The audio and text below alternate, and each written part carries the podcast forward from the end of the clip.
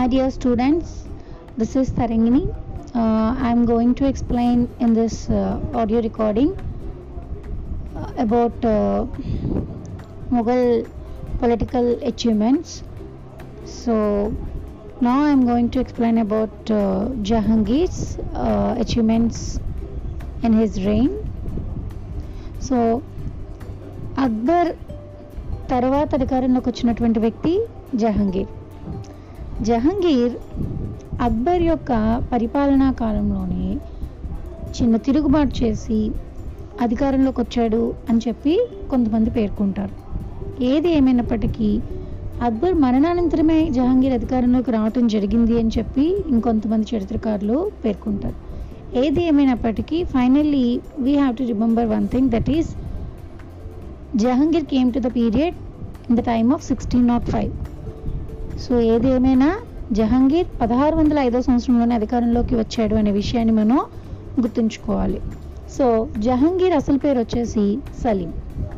He was the eldest son of Akbar పెద్ద కొడుకు అక్బర్కి. ఇతని మదర్ వచ్చేసి రాజపుత్ర వనిత. She was the daughter of Biharimal the ruler of Jaipur so అంటే ఇక్కడ మనం అర్థం చేసుకోవాల్సింది జోధ్బాయ్ యొక్క కుమారుడే జహాంగీర్. జోధ్బాయ్ అనగా బిహారీమల్ యొక్క కుమార్తె.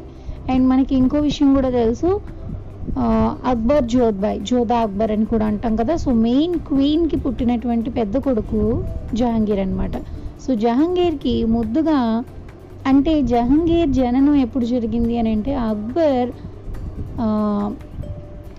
షేక్ సలీం చిస్తీని కలిసిన కలిసి వచ్చిన తర్వాత అక్బర్ జన్మించడం వలన ఆయన పేరు మీదుగా సలీం అని చెప్పి ఈయనకి పేరు పెట్టడం జరిగింది. చిన్నప్పటి నుంచి అక్బర్ జహాంగీర్ని చాలా అల్లారు ముద్దుగా పెంచుతాడు అండ్ షేకు బాబా అని చెప్పి పిలిచేవాడు. సో అందుకే ఈయనకి సలీం అని చెప్పి అలాగే షేకు బాబా అని చెప్పి పిలవడం. సో అంటే సలీం అని ముద్దుగా పిలుచుకోవడం అనేది మనం చూస్తాం. సో ఇక్కడ fifteen sixty nine సిఈలో Salim was born. After Akbar's holy trip to Sheikh Salim Chisti's dargah Ajmer so so here we have to remember another thing that is Um, Sufi మూమెంట్లో మనం చెప్పుకుంటాం. షేక్ సలీం చేస్తే. So he's belongs to Chishti సిల్సిలాకి చెందినటువంటి వ్యక్తి. So Chishti silsila అనే దాని ప్రధాన కేంద్రం ఎక్కడ ఉంది అని అంటే అజ్మీర్. ఓకే సో అక్కడ ఉన్నటువంటి షేక్ సలీం చిస్తీని దర్శించుకొని వెనుక వచ్చిన తర్వాత ఫిఫ్టీన్ సిక్స్టీ నైన్లో Jahangir జన్మిస్తాడు. So that's why he put the name Salim to Jahangir okay so Salim's two brothers Murad and Daniyal so జహాంగీర్కి ఇద్దరు సోదరులు కూడా ఉన్నారు మురాద్ అండ్ దాన్యాల్ సో ఇందులో కొంతమంది ఏంటంటే డైట్ డ్యూరింగ్ ద ఈ వీళ్ళిద్దరూ కూడా అక్బర్ టైంలోనే మరణిస్తారనమాట ఈ విషయం మనకి ఎలా తెలిసింది అని అంటే ఈ కొన్ని రచనల వల్ల తెలిసింది. అండ్ ఇంకోటి ఏంటంటే అక్బర్ జహాంగీర్ని చాలా మంచిగా విద్యాబుద్ధులన్నీ నేర్పి చదివిస్తాడు. అందులో అబ్దుల్ రహీం ఖానీ ఖానన్. ఈయన బైరామ్ ఖాన్ యొక్క కుమారుడు. అబ్దుల్ రహీం ఖాన్ ఈ ఖానన్ అనే వ్యక్తి దగ్గర ఈయనకి విద్యాభ్యాసం నేర్పించడం అనేది జరుగుతుంది. అలాగే సలీం చాలా తెలివైన వాడు అండ్ ఈయన expert in Persian Turkey Arabic మ్యాథమెట్ mathematics history geography and paintings also the music అంటే ఈయనకి అన్ని రకాలైనటువంటి భాషలపైన కూడా గ్రిప్ ఉంది at the same time subject పైన అవగాహన ఉంది. గణితం అన్నా చరిత్ర అన్నా జోగ్రఫీ అన్నా చాలా ఇష్టం. అట్ ద సేమ్ టైం ఈయనకి ఆర్ట్స్ మీద కూడా చాలా ఇంపార్టెంట్ చాలా గ్రిప్ ఉంది. ముఖ్యంగా ఫైన్ ఆర్ట్స్ అయినటువంటి పై పెయింటింగ్స్ మ్యూజిక్ సో ఇవన్నీ ఆయనకి చాలా ఎక్కువ ఇష్టమైనటువంటిది. అండ్ పెయింటింగ్లో సిద్ధహస్తుడు అండ్ చిత్రకారుడైనటువంటి గ్రేట్ పెయింటర్ అయినటువంటి మొఘల్ రూలర్ ఎవరు అని అంటే we have to remember the Jahangir because he is the expert in paintings అనమాట ఎంత ఎక్స్పర్ట్ అంటే ఒక పెయింటింగ్ చూసి అందులో యూస్ చేసిన కలర్స్ని బేస్ చేసుకుని ఈ పెయింటింగ్ ఎవరు వేశారని చెప్పగలిగేంత గ్రిప్ అనేది దీనికి ఉండింది ఆ టైంలో so he also learned horse riding and management of artillery etcetera because he want to become a king so king కావాలంటే ఖచ్చితంగా ఒక కింగ్ సన్ వచ్చేసి ఎప్పుడూ కూడా వాటిపైన గ్రిప్ అనేది ఉంచుకుంటాడు. ఎందుకంటే ఈయన నెక్స్ట్ తన తండ్రి తర్వాత అధికారంలోకి రావాల్సిన వ్యక్తి కాబట్టి యుద్ధ విద్యలు ఇవన్నీ కూడా నేర్చుకోవడం జరిగింది. అలాగే గుర్రపు స్వారీ వీటన్నిటిపైన ఒక గ్రిప్ అనేది సంపాదిస్తాడు. So and the same time ఈయన తన యొక్క తండ్రి పాలనా కాలంలోనే ఫిఫ్టీన్ ఎయిటీ వన్లో కాబూల్పై దాడి చేయడం కూడా జరుగుతుంది అనమాట so during his father's reign he led army on to Kabul Kabul మీదకి వెళ్ళడం జరుగుతుంది. He also worked as the governor of Ajmer and Allahabad in the time of fifteen ninety nine so తన తండ్రి యొక్క పరిపాలనా కాలంలో పదిహేను వందల తొంభై తొమ్మిదో సంవత్సరంలో జహంగీర్ ఆజ్మీర్కి అలహాబాద్కి మధ్య సారీ ఆజ్మీర్ అలహాబాద్ అనే ప్రదేశాలకి గవర్నర్గా వ్యవహరించడం జరిగింది. అండ్ తన తండ్రి ఎప్పటికీ తనకి అధికారం అనేది ఇవ్వకపోవడం అండ్ ఎక్కడ తనకి అధికారం ఇవ్వడేమో అనే ఒక డౌట్ ఏదైతే ఉందో సో దాంతో ఈయన భయపడి ఇంకా ఆయనని జహంగీర్ యొక్క పెద్ద కొడుకు అయినటువంటి షుజా పైన కూడా ఆయనకి చాలా ఎక్కువ మంచి ఇంప్రెషన్ ఉందన్నమాట. సో దాట్స్ వై మేబీ దీనికి ఇవ్వకుండా అధికారాన్ని స్కిప్ చేస్తారేమో అనే యొక్క డౌట్తో తన తండ్రి పేరు రివోల్ట్ చేశారని చెప్పి మనకి కొంతమంది చరిత్రకాలు చెప్తారు. సో అది కూడా ఫిఫ్టీన్ నైంటీ నైన్లో ఈ వాజ్ రివోల్టెడ్ అగెయిన్స్ట్ అక్బర్ అని చెప్పి అంటారు. సో ఏదేమైనప్పటికీ తన తండ్రిపై తిరుగుబాటు చేసినందుకు క్షమాపణ అడుగుతాడు. సో అప్పుడు అక్బర్ కూడా ఇతన్ని క్షమించి ఫైనల్లీ సో ఫైనల్లీ దాన్ని యాక్సెప్ట్ చేయడం జరుగుతుంది. So after the death of Akbar he became the ruler of Mughal dynasty so that is the time sixteen naught five and November third he ascended the throne of Mughal dynasty so ఆ టైంలో ఈ సింహాసన అధిష్ఠించిన సమయంలో he acquired the title that is Salim Nuruddin Muhammad Jahangiri Salim Nuruddin Muhammad Jahangiri so Nuruddin Muhammad Jahangiri అనేది ఈయన పెట్టుకున్నటువంటి title అనమాట so at the time of at the age of thirty six he ascended the throne so thirty sixth ఇయర్లో ఈయన సింహాసనం అధిష్ఠించాడు. అలాగే sixteen not ఫైవ్లో ఈయన సింహాసనం అధిష్ఠించాడు. At the same time a title ఈయన ఎక్వైర్ చేశారనంటే సలీం నూరుద్దీన్ మహమ్మద్ జహాంగీరి అనేది ఈయన ఎక్వైర్ చేసినటువంటి ఈయన తనే టైటిల్ ఏదైతే ఏ బిరుదుతో తన సింహాసనం అధిష్ఠించాడు అని అంటే అది గుర్తుంచుకోవాలి. సలీం నూరుద్దీన్ మహమ్మద్ జహాంగీరి. జహంగీర్ ఓకేనా? సో ఈయన అధికారంలోకి వచ్చిన వెంటనే he want to change the administration and want to make అంటే he want to make himself great ruler in Mughal dynasty so Mughal సామ్రాజ్యంలో తనని తను ఒక గొప్ప పాలకుడిగా ని- నిరూపించుకోవాలని చెప్పి ఈయన అనుకున్నాడు. సో అందుకే ఈయన అధికారంలోకి వచ్చిన వెంటనే ఒక పన్నెండు ప్రిన్సిపల్స్ని అంటే తన పన్నెండు సంస్కరణల కింద మనం చెప్పుకోవచ్చు అనమాట సో ఆ రకంగా కొన్ని రిఫార్మ్స్ చేస్తానని చెప్పి అనౌన్స్ చేస్తాడనమాట సో అందులో కొన్ని ముఖ్యమైనవి మనం ఒకసారి గమనిద్దాం.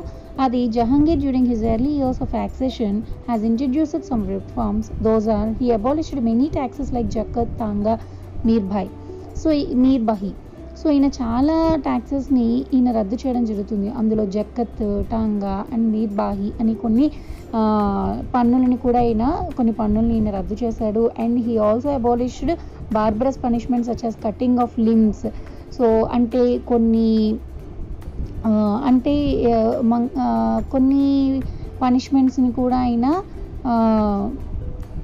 తొలగించడం అనేది జరిగింది. అట్ ద సేమ్ టైం ఈయన మత్తు పదార్థాలని మత్తు పానీయాలని పూర్తిగా నిషేధించడం జరిగింది. ఇక్కడ మనం గుర్తుంచుకోవాల్సింది ఏంటంటే ఏ వ్యక్తి అయితే సింహాసనాన్ని అధిష్ఠించిన వెంటనే ఈ మత్తు పదార్థాలు వీటిని నిషేధించారో అదే వ్యక్తి తన యొక్క పాలనా కాలంలో వాటికి బానిస అయిపోవడం అనేది మనం చూడొచ్చు. సో ఎనీ అంటే ఒక వ్యక్తి తన ఆధీనంలో తనని కనుక ఉంచుకోకపోయినట్లయితే ఏదైనా ఇష్టానికి అంటే ఒక ఏదైనా తనకు కావాల్సిన దానికోసం ఏదైనా చేయాలి అని అంటే బౌ బౌ బౌండింగ్ అనేది ఏవి లేకుండా దేనికి అంటే తను ఇష్టపడిన వ్యక్తిని తన సొంతం చేసుకోవడం కోసం తన తనని తను సంపూర్ణంగా మర్చిపోతాడు అనమాట సో అది ఎప్పటికీ కూడా అంత కరెక్ట్ కాదు అనేది మనం వీరిని చూసి నేర్చుకోవచ్చు. అండ్ ఇంకా ఈయన ఏం చేశాడంటే ఈ జంతువధని కూడా నిషేధించడం అనేది జరిగింది. అయితే అది కంప్లీట్గా వీళ్ళు బిలాంగ్స్ టు ముస్లిమ్స్ కదా సో కంప్లీట్ జంతువధని నిషేధించడం జరగలేదు. But some some of certain days so certain specific డేస్లో మాత్రం ఈయన వాటిని ప్రొహిబిట్ చేశారు.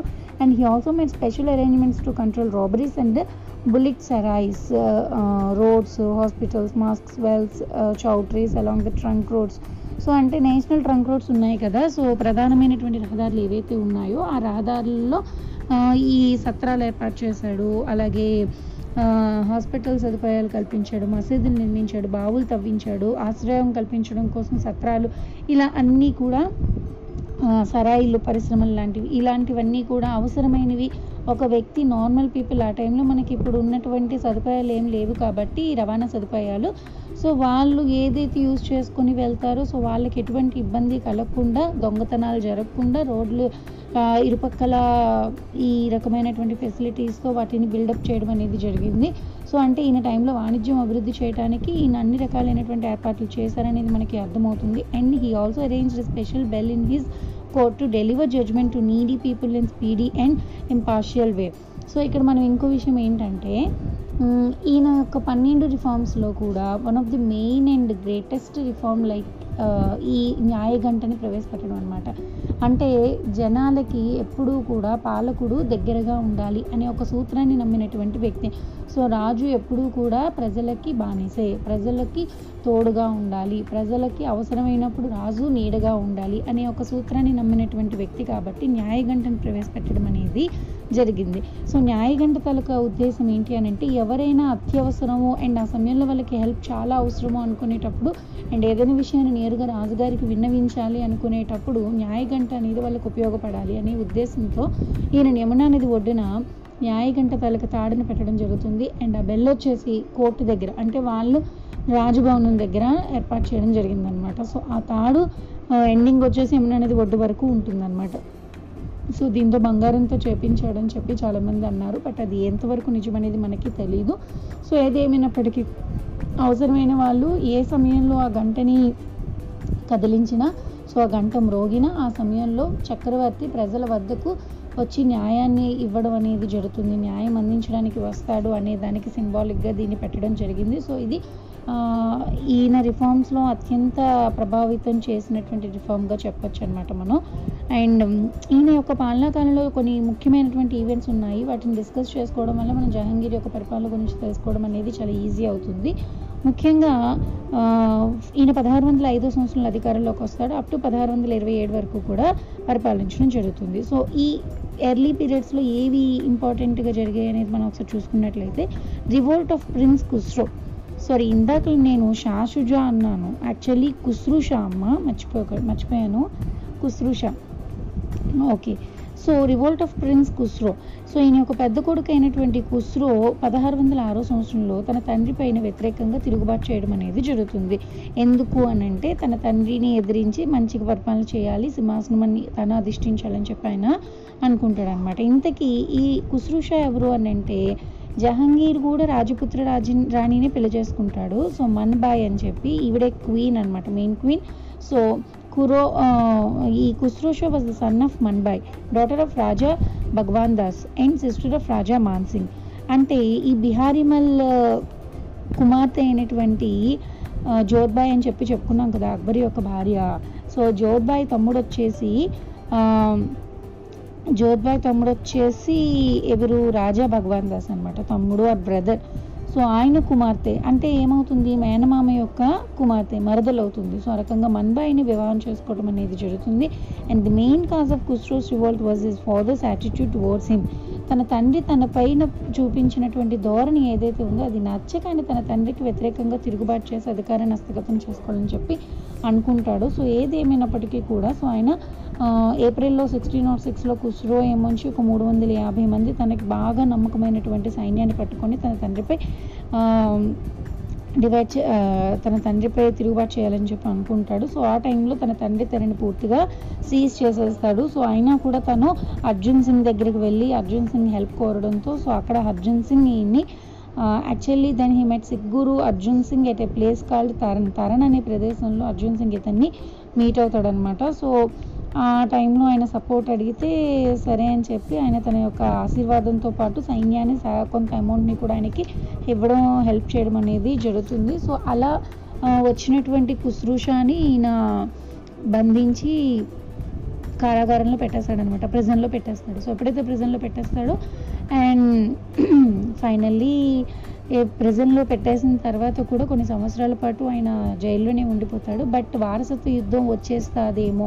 సో ఆ టైంలో ఈయన కూడా తనకి పోటీ అవుతాడేమో అని తలిచినటువంటి మూడవ కుమారుడు జహంగీర్కి మూడవ కుమారుడు అయినటువంటి షాజహాన్ అంటే కుర్రం సో ఈయన ఈయన పదహారు వందల ఇరవై రెండో సంవత్సరంలో విషయం ఇచ్చి చంపేయడం జరుగుతుంది. సో ఈ రకంగా ప్రజల్లోనే తన యొక్క జీవితాన్ని పూర్తిగా కోల్పోతాడు కుస్రూష కుస్రూష అనేవాడు జహాంగీర్ యొక్క పెద్ద కుమారుడు అని మనం ఇక్కడ గుర్తుంచుకోవాలి.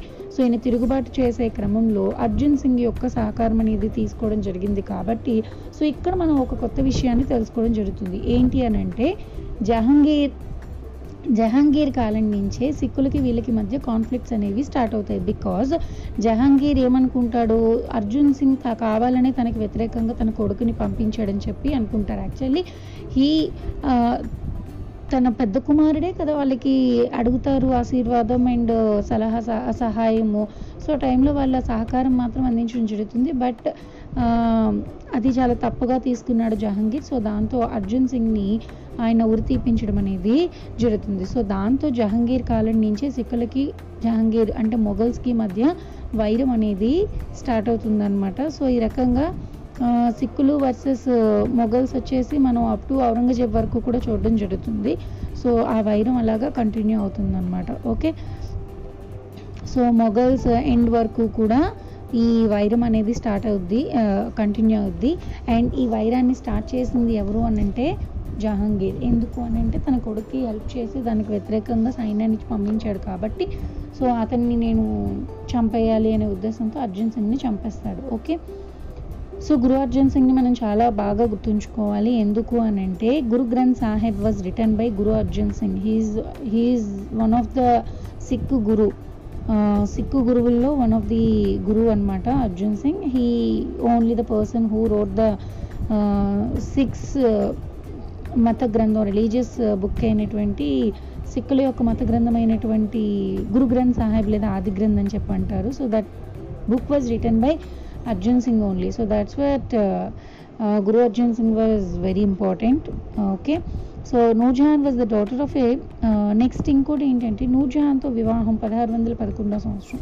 అండ్ ఇక్కడ మనం మధ్యలో ఇంకోటి కూడా గుర్తుంచుకోవాలి. Sixteen not ఎయిట్లోని sixteen naught eight sixteen naught సిక్స్లోని Jahangir పైన కుస్రూషా తిరుగుబాటు చేస్తాడు. సిక్స్టీన్ నాట్ ఎయిట్ వచ్చేసి సిక్స్టీన్ నాట్ ఎయిట్లో బ్రిటిషర్స్ అనేవాళ్ళు భారతదేశానికి వచ్చి వ్యాపారం చేసుకుంటాం బాబు మాకు మీరు ఆర్డర్స్ ఇవ్వండి మాకు అంగీకారం తెలపండి ఆమోదించండి అని చెప్పి అడిగితే సో ఒప్పుకోరు అండ్ ఆ టైంలో ఎవరు వచ్చారు అని అంటే విలియం హాకిన్స్ అనేవాడు రాయబారిగా జహాంగీర్ ఆస్థానానికి పంపబడతాడు. పదహారు వందల ఎనిమిదో సంవత్సరంలో William Hawkins was send by Britishers to the court of Jahangir అనమాట సో ఆ టైంలో జహాంగీర్ దాన్ని యాక్సెప్ట్ చేయడం జ- జరగదు. ఎందుకంటే తనకి అది నచ్చలేదు. సో సూరత్లో వ్యాపారం చేసుకుంటాం మాకు కొంచెం పర్మిషన్ ఇవ్వండి అని చెప్పి విలియం హాకిన్స్ అడుగుతాడు. బట్ తనని దా జహాంగీర్ యాక్సెప్ట్ చేయడం అనేది జరగదు. So okay.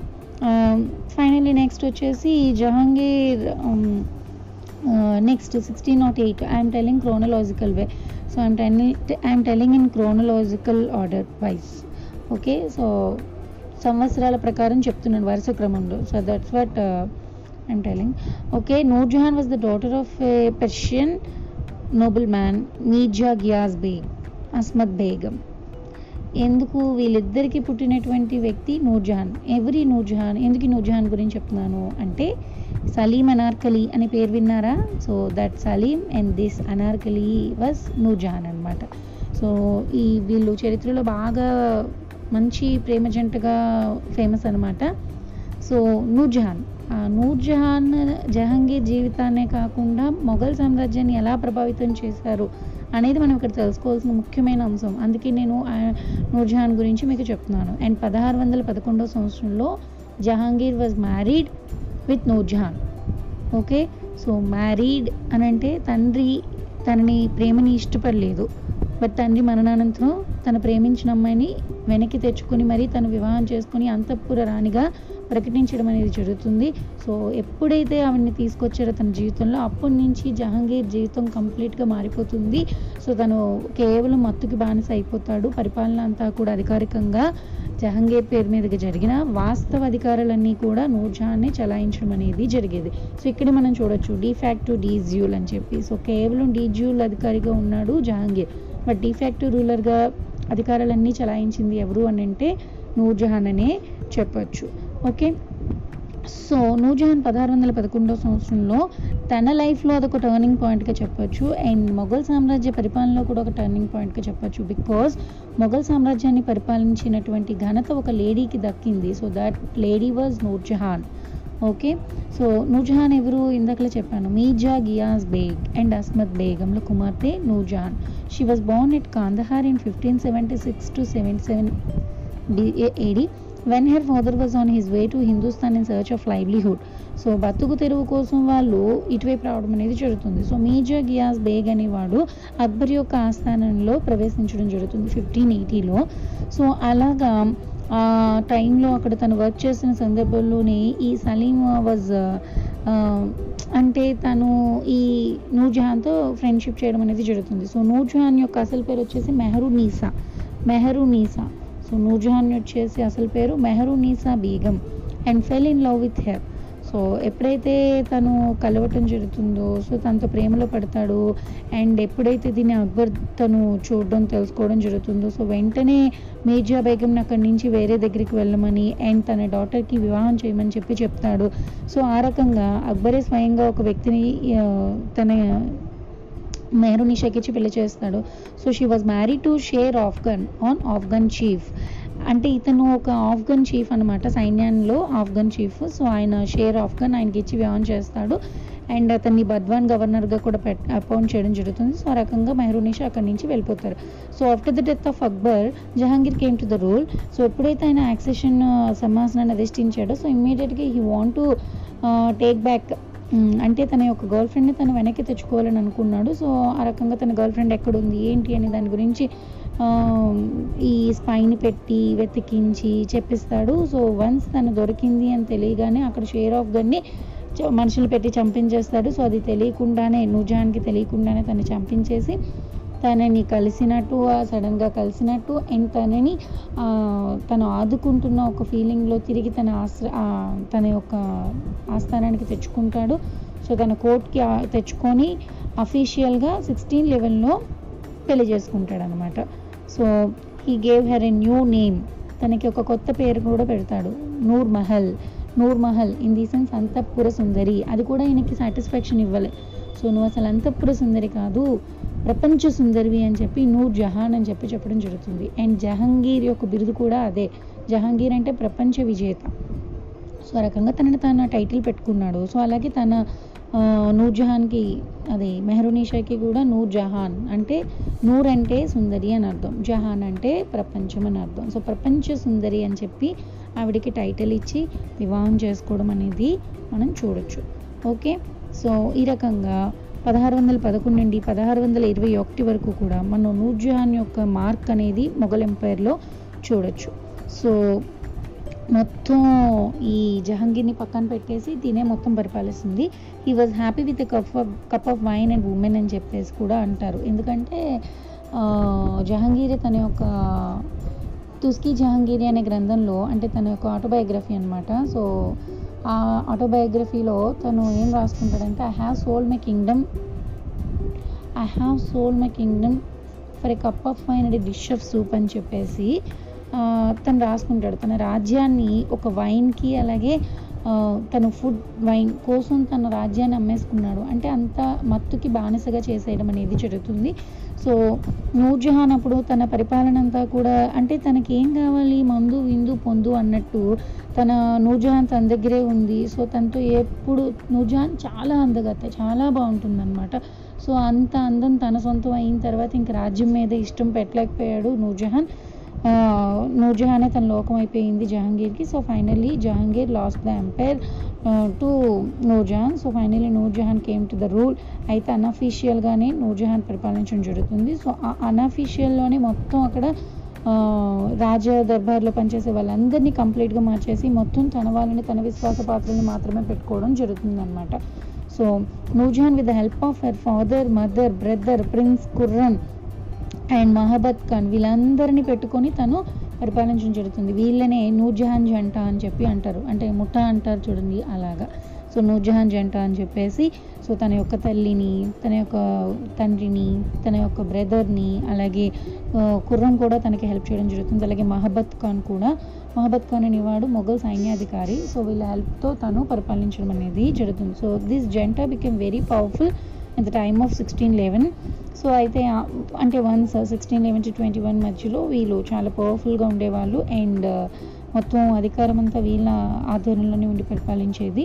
సో పదహారు వందల పద్నాలుగో సంవత్సరంలో మేవార్ రాజ్యంపై దాడి చేయడం జరుగుతుంది. అప్పుడు మేవార్ రాజ్యంపై దాడి చేయడానికి వెళ్ళిన వ్యక్తి కుర్రం సో కుర్రం ఆధ్వర్యంలో మొఘల్ సామ్రాజ్యం again attacked uh, Mewar kingdom so అప్పుడు పరిపాలిస్తున్నటువంటి మేవార్ పాలకుడు ఎవరు అంటే రాణా ప్రతాప్ సింగ్ తర్వాత అధికారంలోకి వచ్చినటువంటి వ్యక్తి Rana Amar Singh.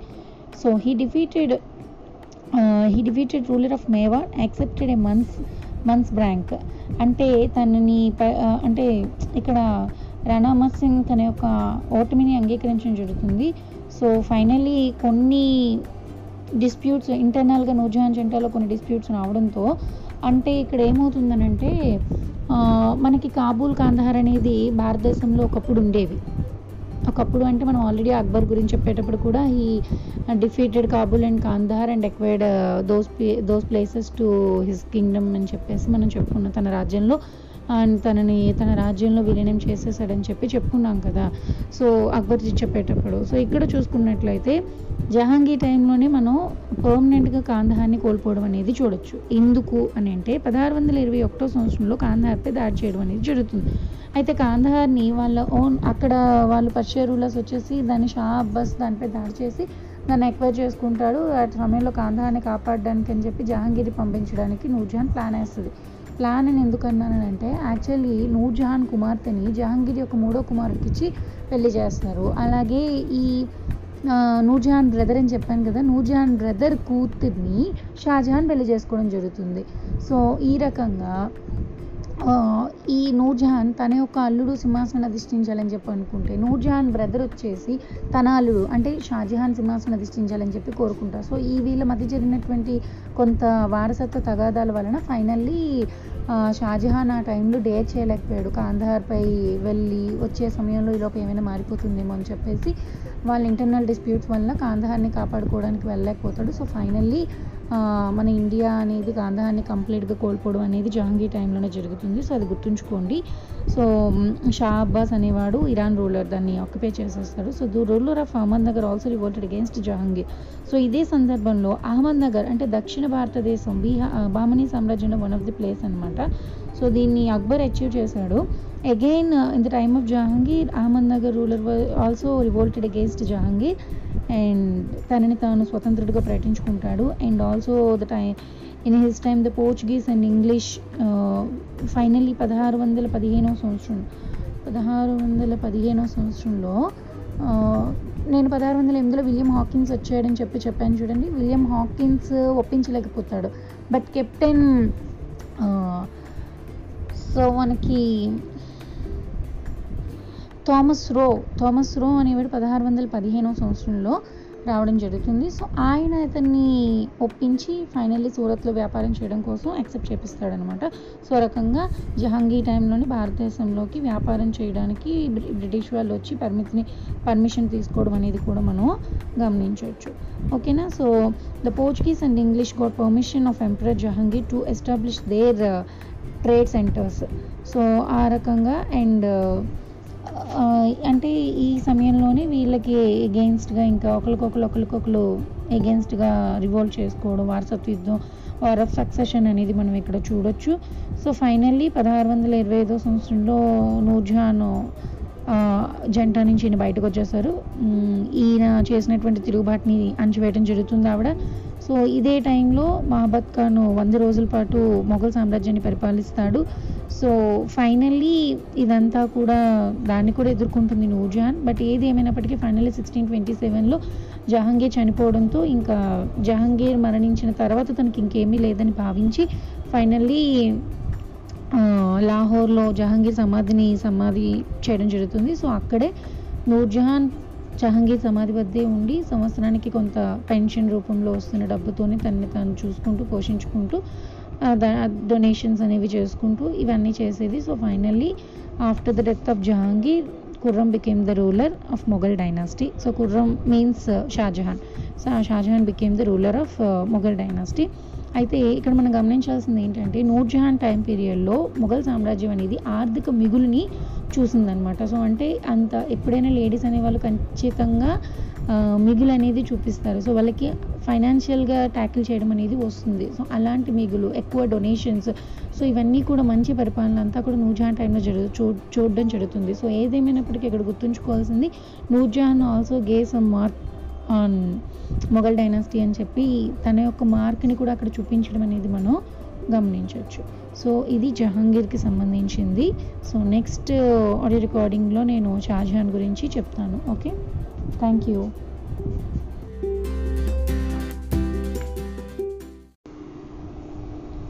Hi dear students, this is Tarangini. Today I am going to explain about Shah Jahan. After Jahangir's death, Shah Jahan became the ruler of Mughal dynasty. So his tenure between 1627 to 1658 is AD. In the history of Mughal rule in India, the period of Shah Jahan was described by most of the historians as golden age. His age witnessed the peace, prosperity and cultural development. అంటే మొఘల్ సామ్రాజ్య పరిపాలన భారతదేశంలో ఒక అంటే fifteen twenty six to seventeen naught seven వరకు peak stage అని చెప్పొచ్చు. After that eighteen fifty seven వరకు కూడా వాళ్ళు పరిపాలించారు. బట్ సెవెంటీన్ నాట్ సెవెన్ వరకు ఆల్ ఓవర్ ఇండియా అంతా కూడా మొఘల్ రూల్ కింద ఉండేది అనమాట సో అయితే చాలామంది హిస్టోరియన్స్ ఏం చెప్పారంటే షాజహాన్ పీరియడ్ వచ్చేసి గోల్డెన్ ఏజ్ కింద అలాగే అతని యొక్క పరిపాలనా కాలం ఏదైతే ఉందో అది శాంతి స్థాపన అలాగే అలాగే సంపద అలాగే సాంస్కృతిక అభివృద్ధికి కూడా ఉపయోగపడింది. అదే సాంస్కృతిక అభివృద్ధి అనేది జరిగింది అని చెప్పి పేర్కొన్నారు. కానీ అది ఎంతవరకు కరెక్ట్ అనే దాన్ని మనం ఒక డిబేట్ ఇష్యూ కింద పెట్టచ్చు. సో అదంతా పక్కన పెడితే first of all we have to know about the achievements of Shahjahan in his tenure so before that we must learn about his early history Shahjahan's early name was Khurram Khurram means joy అంటే సంతోషం అని అర్థం. అతని యొక్క అసలు పేరు వచ్చేసి Khurram so Khurram అనే పేరు ఎలా వచ్చింది అనేది ఒకసారి మనం చూసుకున్నట్లయితే షాజహాన్ జహాంగీర్కి అలాగే గుసాయిన్ మన్మతి అని అంటారనమాట షాజహాన్ జహాంగీర్ యొక్క క్వీన్కి జన్మి రాజపుత్ర మహిళ ఆవిడ కూడా.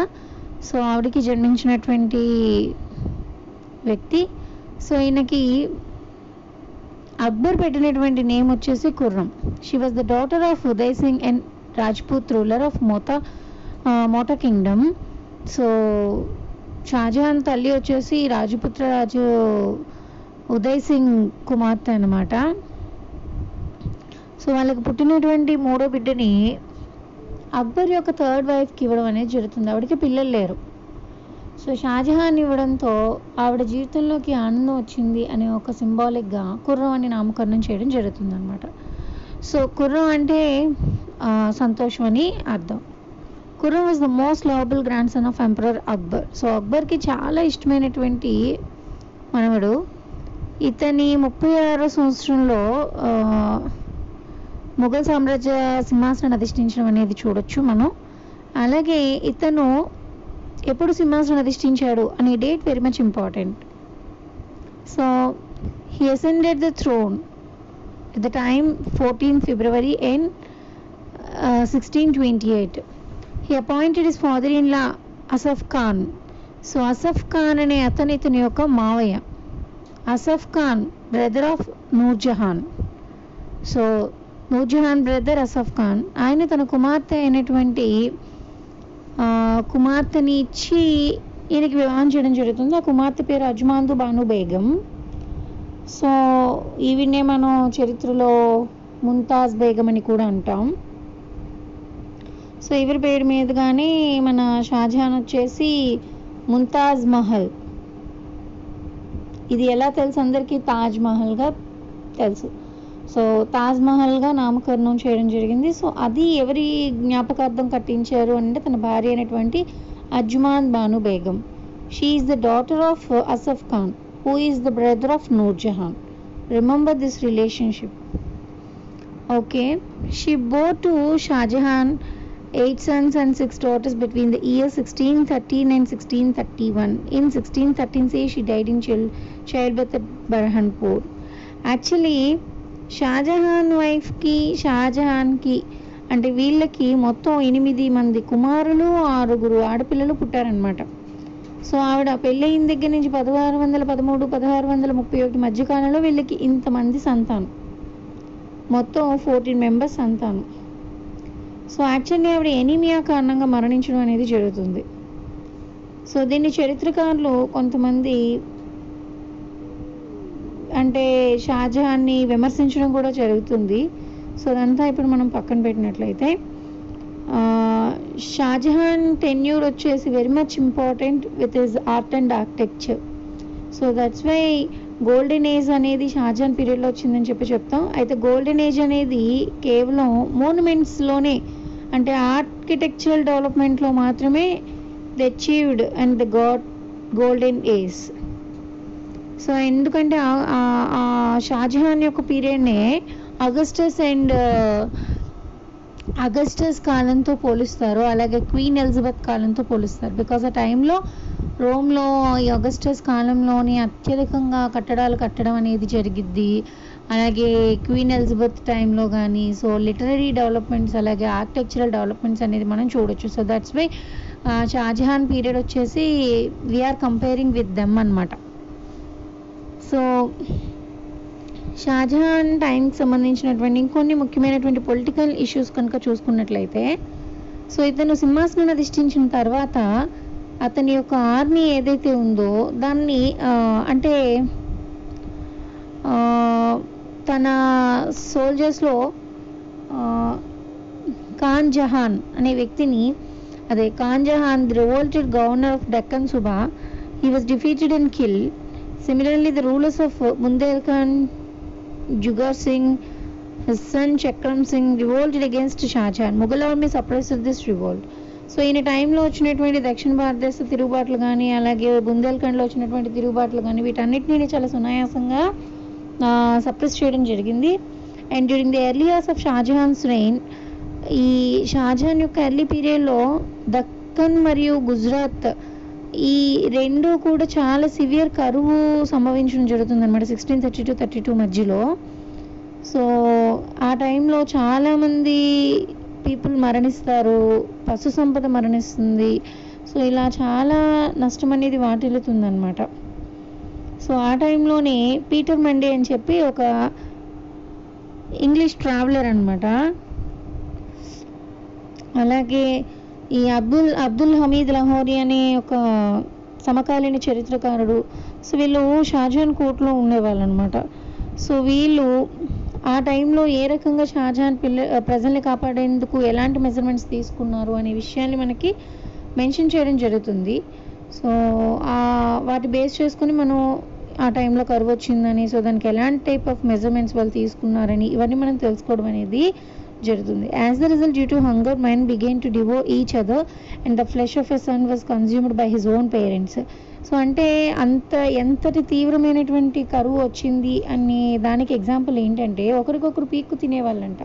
సో ఈవెన్ తల్లిదండ్రులు ఇంకా ఆకలి బాధ తట్టుకోలేక వాళ్ళ పిల్లల్నే చంపి అమ్ముకునేవాళ్ళు. సో అంతటి దారుణమైనటువంటి పరిస్థితుల్లో అంతటి తీవ్రమైనటువంటి క్షామం అనేది కా షాజహాన్ టైంలో వచ్చింది అని చెప్పి చెప్తారు. మరి ఇంకో విషయం ఏంటంటే ఇక్కడ మనం చిన్న కాంట్రవర్షియల్ కూడా ఉంది. ఏంటి?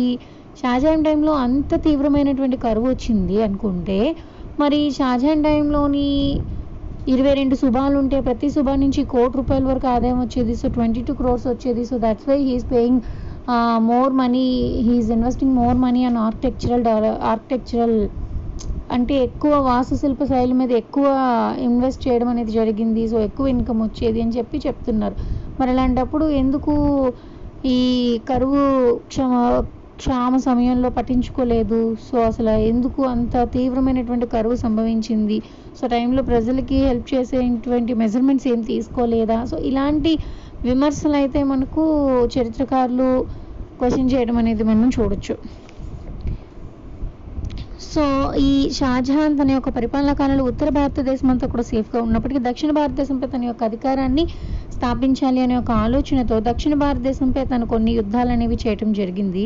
సో అందులో కనుక చూసుకున్నట్లయితే మనం గమనించినట్లయితే అక్బర్ టైం నుంచి దక్కన్ విధానాన్ని మనం గమనించవచ్చు. అక్బర్ టైంలోని ఖాందేశ్ని ఆక్యుపై చేయడం కానీ అహ్మద్నగర్ని ఆక్యుపై చేయడం కానీ సో ఇవి ఏవైతే ఉన్నాయో సో అది జహాంగీర్ టైంలో కూడా దాన్ని కంటిన్యూ చేయడం జరిగింది. సో ఈయన కూడా అహ్మద్నగర్ని తిరిగి ఎందుకంటే after the death of Akbar Ahmadnagar కూడా తనకి తన స్వతంత్రత ప్రకటించుకుంటాడు. So again he occupied Ahmadnagar and so other parts of Deccan with the help of his sons like Shahjahan so మళ్ళీ అగైన్ షాజహాన్ టైంకి వచ్చేసరికి ఇంకొంచెం ఎక్కువ మెజర్మెంట్స్ తీసుకొని సో వాటితో తన యొక్క కొత్త నూతన పాలసీని ఆధారంగా చేసుకొని దక్కన్ని ఎలాగైనా సరే ఆక్యుపై చేయాలని చెప్పి నేను అనుకుంటా. సో అదే టైంలోని అహ్మద్నగర్ పాలకులైనటువంటి నిజాం షాహీస్తో కానీ అలాగే బీజ్పూర్ పాలకుడైనటువంటి ఆదిల్ షాహీస్తో కానీ సో ఈయన పాలసీ బేస్ చేసుకొని సో వాటిని ఆక్యుపై చేయడం అనేది అంటే చాలా టాక్టిక్ గా వాటిని ఆక్యుపై చేయడం జరుగుతుంది. As the result between the years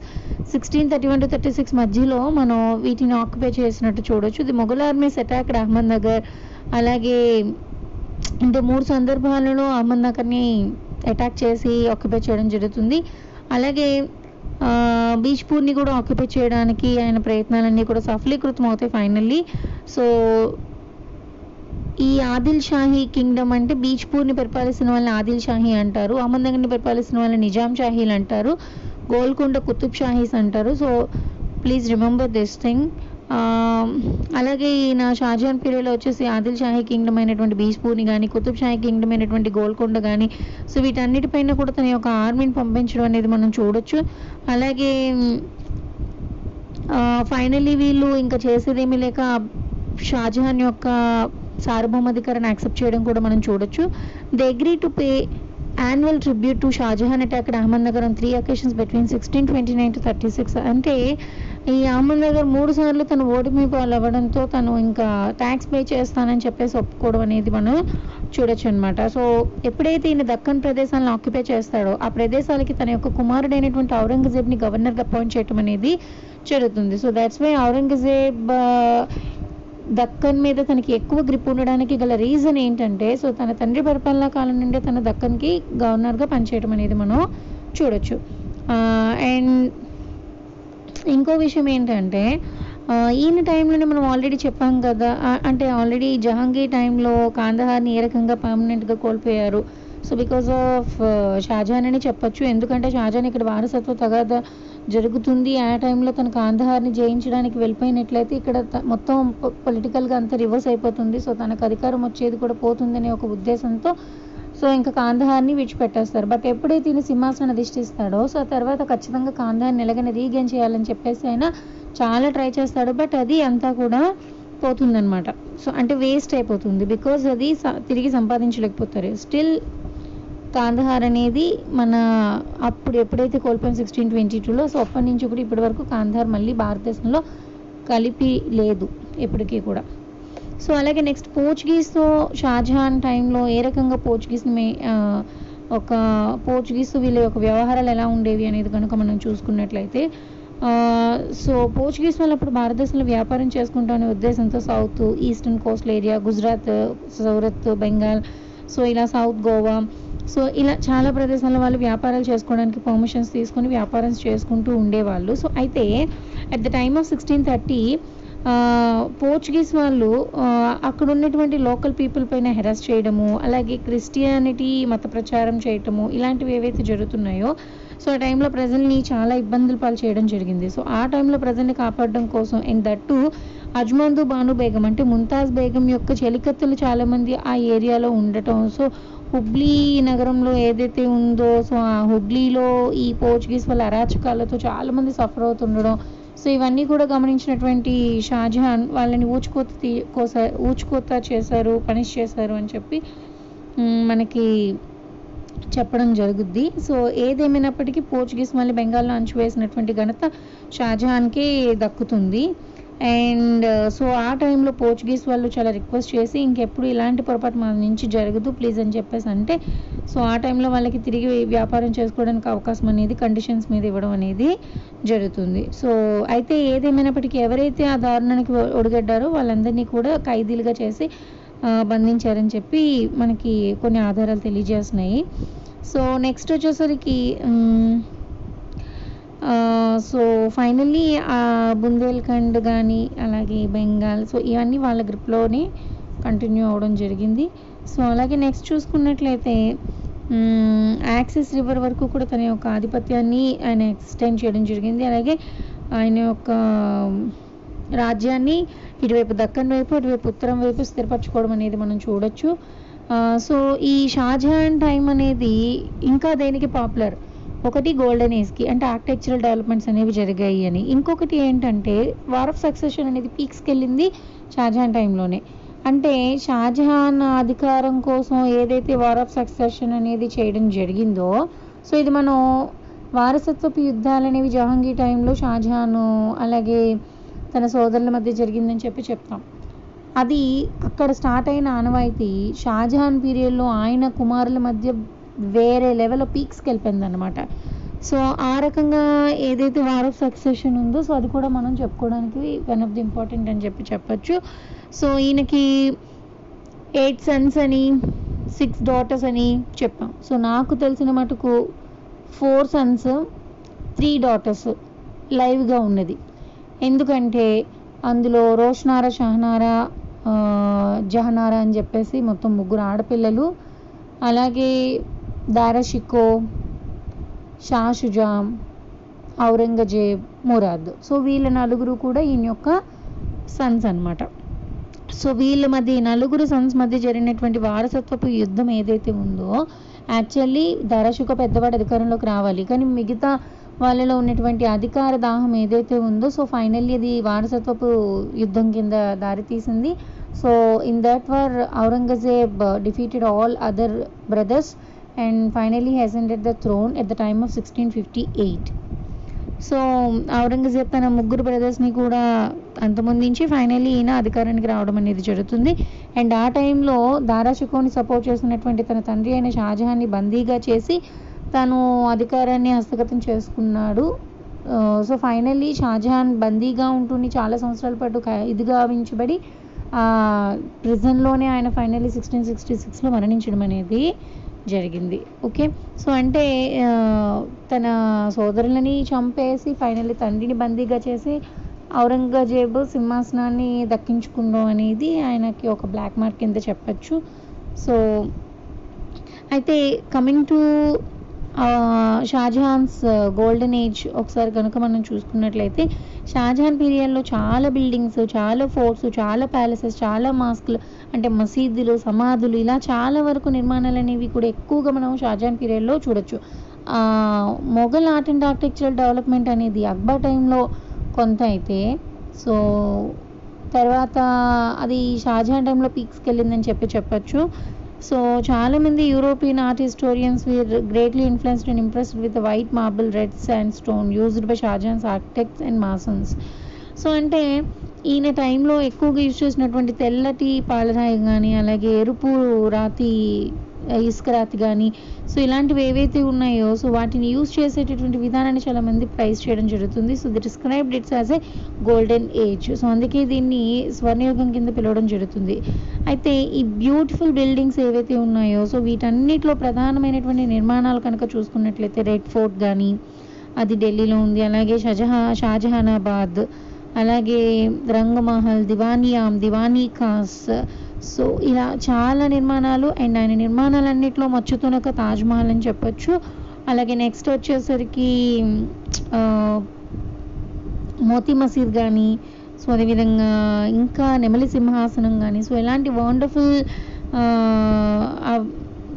ఈ మోనుమెంట్స్ అనేవి ఈయన కాలంలో నిర్మించబడ్డాయి. So that was very grateful Shahjahan వెళ్ళే mausoleum it Agra with white marble so అదే తాజ్ మహల్. సో తాజ్ మహల్ యాక్చువల్లీ సమాధి సో అది ఇప్పటికీ వండర్స్లో seven వండర్స్లో one of the fifth place అనేది తాజ్మహల్ ఆక్యుపై చేయడం జరిగింది.